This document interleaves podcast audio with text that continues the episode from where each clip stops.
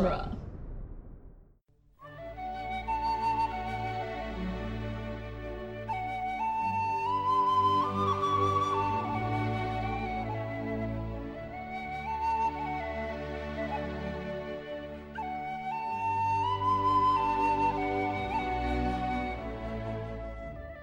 Hello and welcome to Lord of the Rings Minute, the daily podcast where we analyze the movie The Return of the King, one little ring smooch at a time. I'm Norman Mitchell. I'm Cassandra Fredrickson. And today we're talking about Minute 82, which starts with Faramir and finishing his statement from yesterday. It says Boromir was always the soldier and ends with Pippin giving Denethor's ring the tiniest of smooches. Just a light little kiss. Yeah. Well, yeah. Having just officially sworn to the steward.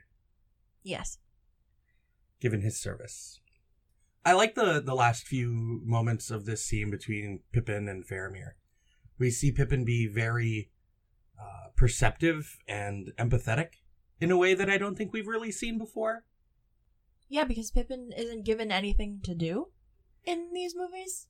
I mean, yes, I suppose that's true, but just, you see this stuff, though, and I think that more than any other character, you can kind of draw through lines of influence from one character to another with Pippin. Are you talking about, like, Boromir again? Yeah, but in this instance, not Boromir, Gandalf. Gandalf? Yeah. He's learned, like, I think he's learned to take in more of the world through his time with Gandalf. Learn to be more perceptive to the people around him. Yeah. So, more than other characters, I think you can kind of draw those through lines with Pippin. Well, I think he tries to do the same thing with Gandalf, with their scene on the balcony overlooking Mordor, because Pippin is like, oh, well, we have Gandalf the White, like trying to cheer Gandalf up. And yeah. Gandalf's just like, well. Not sure what I want. This here Witch King, you know? Yeah. There's plenty over there that way to contend with me. Don't worry about that. Yeah. Little Peregrine Took. So I don't know that it's necessarily Gandalf's influence on him. I think it's just, like, his hobbitness. Mm. I mean, maybe, because the other hobbit that I think really does this is Frodo. Really? I think that the Merry and Sam, I don't think are perceptive in the same way as Frodo and Pippin. Like, because I think Frodo has the same sort of, like, gentle, perceptive, empathetic nature that Pippin does here. Mm-hmm. But I think that Merry and Sam have a more protective nature. Yeah. Yeah. Whereas, like, Pippin is trying to connect with people, and so is Frodo. That tracks. And I think maybe that I just add more to the idea that it's influence of other people around Pippin that causes these sorts of things because he's the youngest. So maybe I'm viewing him as more impressionable than other characters. Yeah, that's not fair to Pippin. I mean, maybe. I don't know. Like, seeing him as the youngest maybe is just making me think, oh, well, he's learning this on... These are things he's picked up on his journey, not necessarily things he came into the journey with, which is not exactly how I feel about the other three hobbits. Yeah, that's not fair to Pippin. Because, like, he is the youngest, but there's still, like, power in that, which I think is interesting that our opinions on this are switched. Considering you are the youngest in your family. Yeah. I am not. Like, I'm the oldest, so I take on more of that protector role. Yeah. But I don't know. I would say that I'm empathetic. Yeah, I mean, it requires empathy to be protective. But I think that the nature of how Frodo and Pippin's empathy comes across feels kind of fundamentally different than Merry and Sam. Yeah. I don't know. Like, why are you discounting the experience, I guess? And, like, he was inexperienced to begin with, and he's learning things, But that's not to say that, like, it's someone's direct influence on him. Like, he's taken what he's learned and, like, using it in the way that he does. Not necessarily, like, copying someone else. I mean, I don't really think of, like, what I was saying as a negative. Yeah. I mean, I think of it as, like, well, his experience with the world is largely through relationships with, like, close relationships with people and not with engaging the world as a whole, at least the way we kind of see his character arc grow. Yeah. So, like, it seems to me that's like, well, of course his growth would then come through, like, taking in these things these other people have done. So if that's the case, where does Pippin's emotional arc end for you? Like, what is the end goal? If his, if what he's doing now is just kind of like imitation. I mean, it's cementing all these, like, things he's picked up from others to, like, to forge himself with, to kind of cement who he is at his core. But because I think that just because you learn a behavior from someone doesn't necessarily mean you can't make it your own. And I think that's really Pippin's journey. Okay. I don't know that I follow. No? Right. Okay, so as the movie is laid out, where does Pippin's arc end? Is it rescuing Faramir? Yeah. Okay. So what that act represents in your interpretation of Pippin's emotional journey. That's him making a decision. Like, that's him making a decision without anyone else ever foisting anything upon him. It's the first decision he makes that directly impacts the narrative that he makes himself. Every other action Pippin takes basically is pushed on him, except for swearing fealty to Denethor and rescuing Faramir. But why?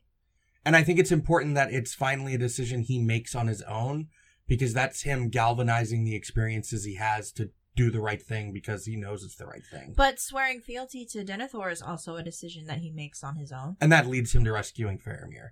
But that decision is ultimately, I think, kind of framed narratively as a mistake, which is why I kind of like this scene with Faramir, because Faramir tells him it wasn't.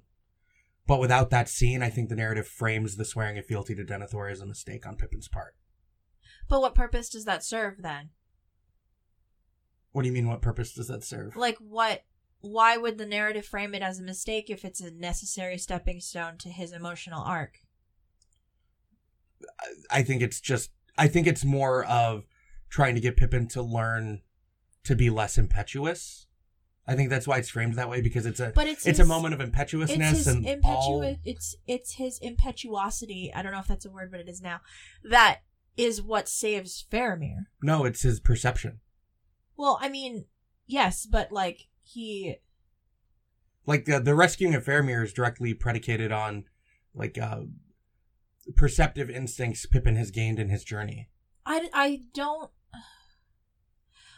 agree that he's gained them. I think that he's honed them. Mm. I mean, I think it's hard to... I think it's hard to point out places and say fellowship where we see this with Pippin. Maybe there's a little more in Two Towers. I mean, we know that he's very protective of Merry, and virtually all of his character development comes through that one-on-one relationship with Merry in Two Towers. Yeah. And that's why I think it's like... I mean, we talked about this before when I was just like, it feels to me like they kind of start Pippin off at the beginning again a little in the way he's framed in this movie, so that we see like a complete arc from where he was when we met him to the end of his arc inside one film. Because I think that it's his curious and impetuous nature that, because if it, you know, like, if he didn't pick up the Palantir, he wouldn't be with Gandalf, and they wouldn't have to go to Gondor, and Faramir might be dead. So... Right. I think that it's... I don't think Pippin is imitating anyone. I think he's just learning to... I mean, I don't think he's imitating anyone either. I think he's picked up behaviors he sees as positives in others, because that's how young people learn. But I said imitating earlier, and you went along with it. I mean, I think that you're caught on that word, because it's not really imitation. Yeah, it is. No, it's learning. It's no more imitation than, like, learning how to do math. But I think that, like, I mean, that's how you initially learn a skill. Right. But I think that when he's talking to Faramir here, I don't think that he's, like, trying to be like Gandalf. I think that's just who he is. No, but I think his experience with Gandalf has galvanized these things in him, because he's around someone else who does these things. And for Pippin, like, for a young person in general, like, being around someone who does these things, like, helps you to be better at doing them yourself, regardless of, like, it doesn't necessarily mean you're imitating them. It just means that you pick up ways to be better at this because you are around someone who is better at it than you. I think Gandalf gets as much out of this relationship with Pippin than as Pippin does. Because, like, Gandalf has made no secret about how much he loves hobbits. Like, not at all. He loves being around hobbits, and I think this is exactly why. Yeah, but I think ultimately, like, almost every step of the way, the narrative treats Pippin's impetuousness as a negative thing. I know, but it's that impetuousness that saves a person's life. I see. I don't think it's his impetuousness that saves Faramir. Like, I think it's his impetuousness that puts him in the situation to be there, but that doesn't mean his impetuousness saved Faramir. I think it, because, like, he's literally swearing fealty to an authority figure, and it's his impetuousness and his rebellion that makes it so that he can overcome these promises that he's made, because, like, he goes, like, all in, like, your son died protecting me, I'm going to pledge my life to your service. So, like, I think that Pippin just learned when to use his, like, talents for good, I guess. Like, it's really, like, it's kind of like a coming of age thing, right? Like, Pippin is just trying to figure out where he fits in the greater puzzle of things. And I think that at first he's just like, okay, I'm going to watch these people around me. I'm going to learn from them, but I'm also going to... I'm not going to copy them. I'm going to use that as an example to better hone my skills at getting into trouble. Like, he uses his Pippin's chaotic good, right? Like, he uses his skills at getting into trouble for good. Because to disobey a direct order is treason. Like, I mean, Denethor's going to say it, I think, this week. He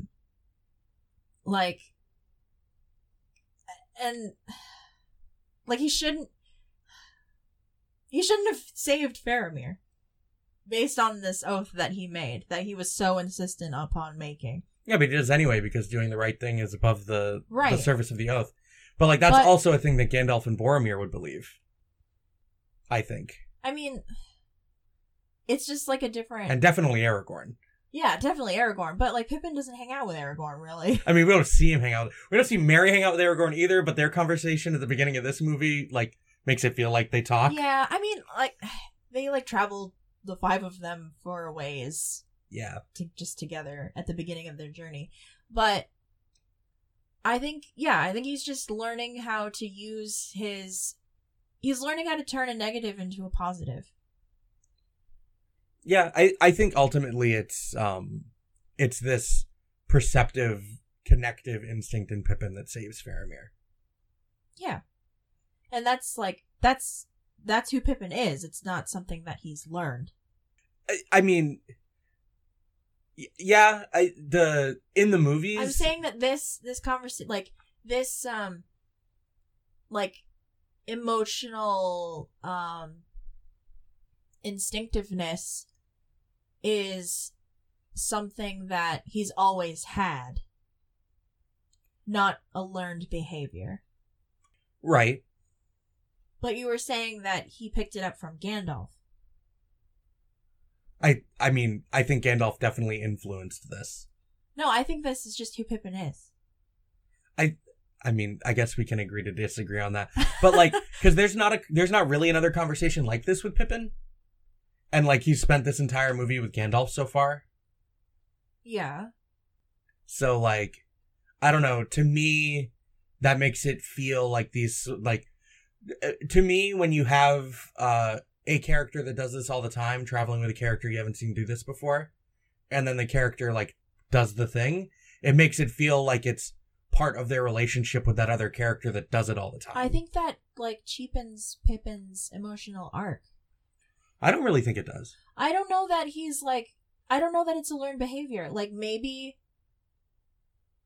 his time with Gandalf has just taught him how to express that. Right. I mean, that's the most important part of a connective instinct like this. Yeah, I know. But like, I'm saying like the instinct itself is not a learned behavior. Well, no, because instincts aren't, but yeah. Well, I don't know. Yeah. We're just never going to agree on Pippin's character arc. This is like Gollum. It's just, we're not going to agree. We're not going to agree on how this shakes out. And I mean, some of it probably is like the perspective of you being an oldest child and me being a youngest child. But I don't understand, because I feel like our places should be swapped. Like, you should be the biggest Pippin stan. But I'm not. It's so weird. That's my, like, that's why I think that's where some of my confusion comes from, because, like, I don't know. Like, you should, like, I feel like you should relate to this character so much, and you're just like, I'll shove him under a bus. Like, I don't feel like I'm shoving him under a bus. I think you're cheapening his emotional arc by pinning his growth on everybody else. I just think that's the way that Pippin as a character grows. Is through his interactions with other people. And I think that's also true of Sam. I mean, that's fine, but like the way that you were phrasing it is just like...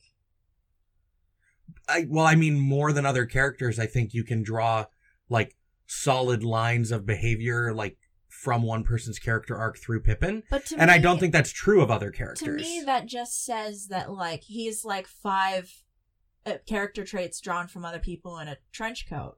See, I don't think so. That's not what that statement means to me. That's how I'm interpreting it.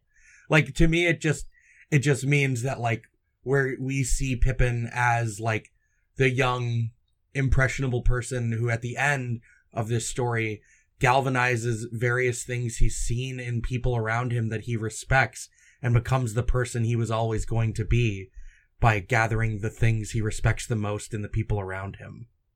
And I don't think that cheapens his emotional journey. I think that just makes him a different... Like, I think that just makes his emotional arc different than, say, Merry's or Frodo's or Sam's. That just makes him sound like an emotional crow. like... I mean, that's a real thing people do, though. Like, that's very real behavior. But that's, like... And not bad behavior. Not necessarily. I mean, it can be. See, I don't know. I don't agree. I don't agree with your reading of the scenario. Like, and I think that, like, I think that's the biggest difference between Pippin and Merry's emotional arcs. Merry's emotional arc is tied to the events of the world around him, and Pippin's emotional arc is tied to the people in those events around him. Yeah. And they both, like, grow and change and take things in from those things. Like, Pippin grows and changes and takes things in from a larger scope perspective than Merry does, looking at the big picture, and Pippin takes things in from one-on-one interaction. I don't think that's cheapening his emotional arc. I think that's just how he learns things, how he takes things in, how he grows. But at what point does that become growth and just not purely like reactionary for both of them? When they make a decision on their own, that's when it becomes growth. Okay. So then if the decision to pledge his service to Denethor is a decision that he makes on his own. And it's a step of growth. But I think that the lesson he's supposed to take at the end of the day from his oath to Denethor, I mean, it's breaking the oath that saves Faramir, right? So then, like, the lesson is that, like, not all oaths should be made like this. Like, you shouldn't make oaths lightly without knowing what you're doing.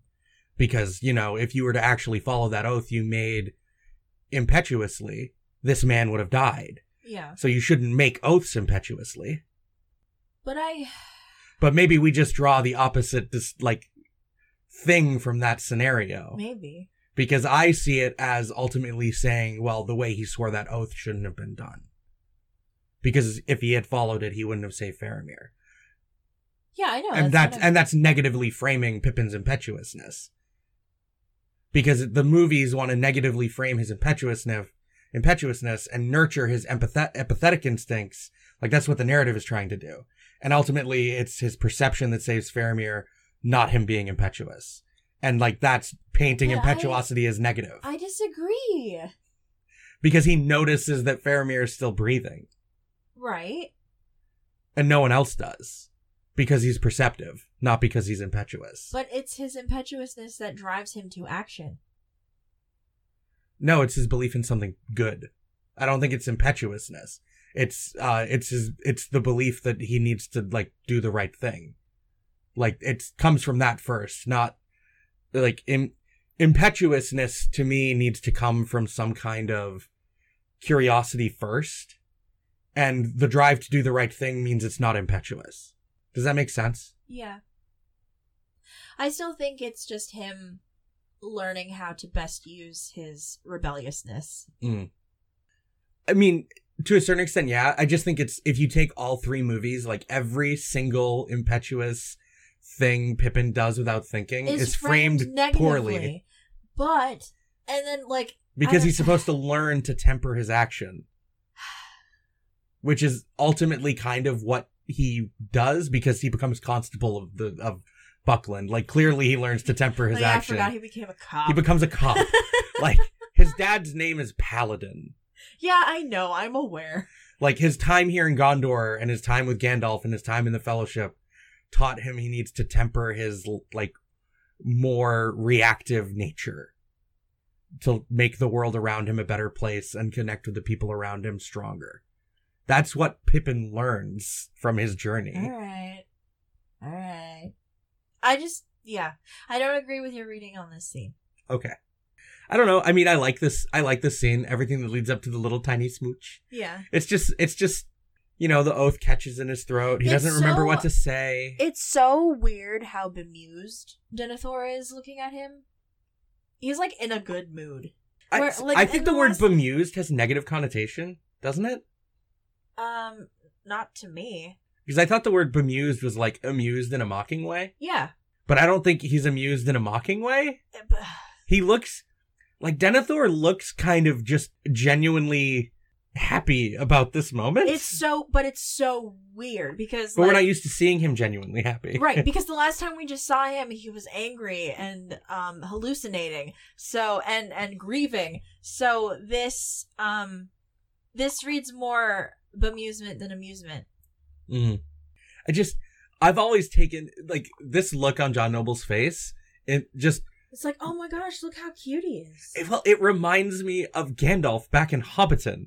That's why it's so weird. Yeah, maybe. He's just like, oh wow, look at this small man. Just wow. I think that everything that every interaction he has in this scene with Pippin is kind of has an edge of mockery to it. Mm. I don't think it really feels that way until he acknowledges Faramir. Maybe. With the third thing he says tomorrow. Yeah, because this is I think his smile is weirdly genuine. It doesn't feel mocking to me. This is political Denethor. This is I'm going to put on this is his steward face, I think. Mm. But, I mean, wouldn't that really be who Denethor truly is? This is him. This is what he would be like without the corruption of the Palantir. I think who Denethor truly is what he shows to Faramir. See, but Faramir doesn't seem to think that either. Because he refers to Boromir, his father, as being similar. And strong and stubborn at times. So I think that just that line, and maybe that's part of why that scene is cut. I think part of that line in part is supposed to make us think that perhaps when they were younger, Boromir and Denethor were much more similar people. Like, Denethor used to be a man more like Boromir and less like this. Or is that supposed to be the rose-colored glasses of a child? I think that's or a little bit of both. I think that's Faramir's, his vision of who he wants his father to be, not who his father is. Yeah. I think that's Faramir putting him on a pedestal. Mm.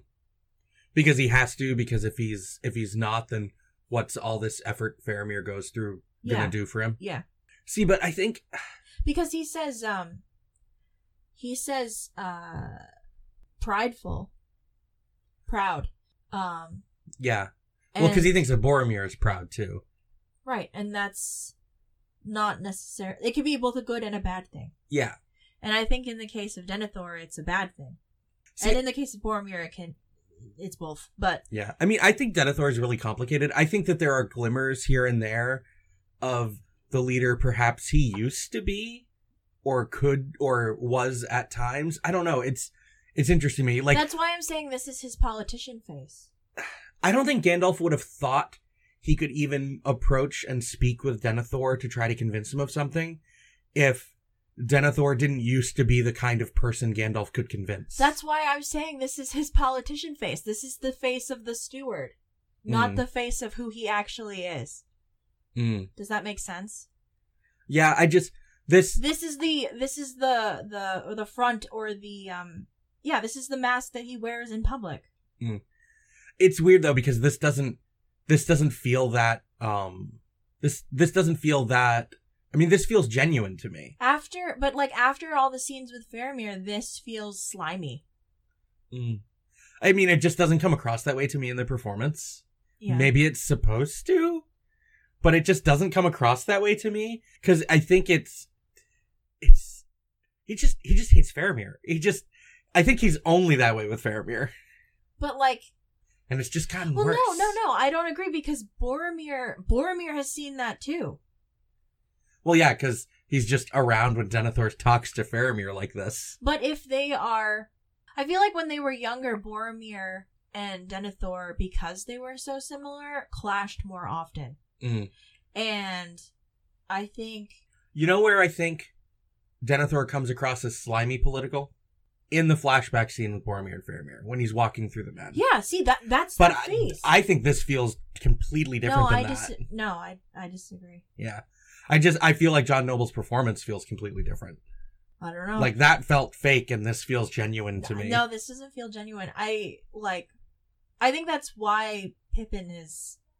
Or it contributes to why Pippin is so hesitant. Well, he's only seeing grumpy Denethor until this exact moment. Right, and so he's just like, he's just off-put. In the context of all the Denethor scenes that we've seen, this feels slimy. Mm. Yeah, I mean, I think that's what we're supposed to get out of it. I just feel like John Noble's performance isn't exactly slimy. Because he's not like this when he asks Pippin to sing. Like, he's much more subdued, and he's not as, well, he just sent pleasant. His last son to go die. Yeah, but, I don't know. We'll talk about that, because I have layers to pull away in that conversation that leads to that, too. Sure, yeah. So we'll get there. I mean, obviously it's a good performance if we can't obviously there's layers to what he's doing here if you see something and I see something else. Right, yeah. So cool. So we'll be back tomorrow to talk more. I don't know, I think it's more interesting. It makes for a more interesting episode when we don't just agree down the line on something. Yeah, because then it's just okay, well, we're in and out of here in 5 minutes. Right, if it's a Gollum episode, a Pippin episode. We're just not going to agree on some of the nuance of the things going on. It's just not going to happen. Eowyn for a while was like that. No, I'm good with Eowyn. Right, it took a little bit, just like with Boromir. I think I was on the Boromir train sooner than the Eowyn train. Mm. But now the Eowyn train is chugging along. All right, so... Check out some other podcasts on the Dueling Genre website that aren't Movies by Minutes related. There are there's a bunch of different kinds of them. We got The Protagonist Podcast, Doctor's Companion, which is back now with the new season of Doctor Who. Tales from the Short Box, if you are into comic books. It's the newest show on the site, so give them Give them some listens and some downloads to really help them out. You can check out the audio dramas on the site, Geek by Night, Immunities. I think Immunities is in season 4 now. Yes, they just finished season 4. So go give that a listen if you haven't. It's super spooky. We'll be back tomorrow to keep talking about Denethor and Pippin and Faramir. Bye. Bye.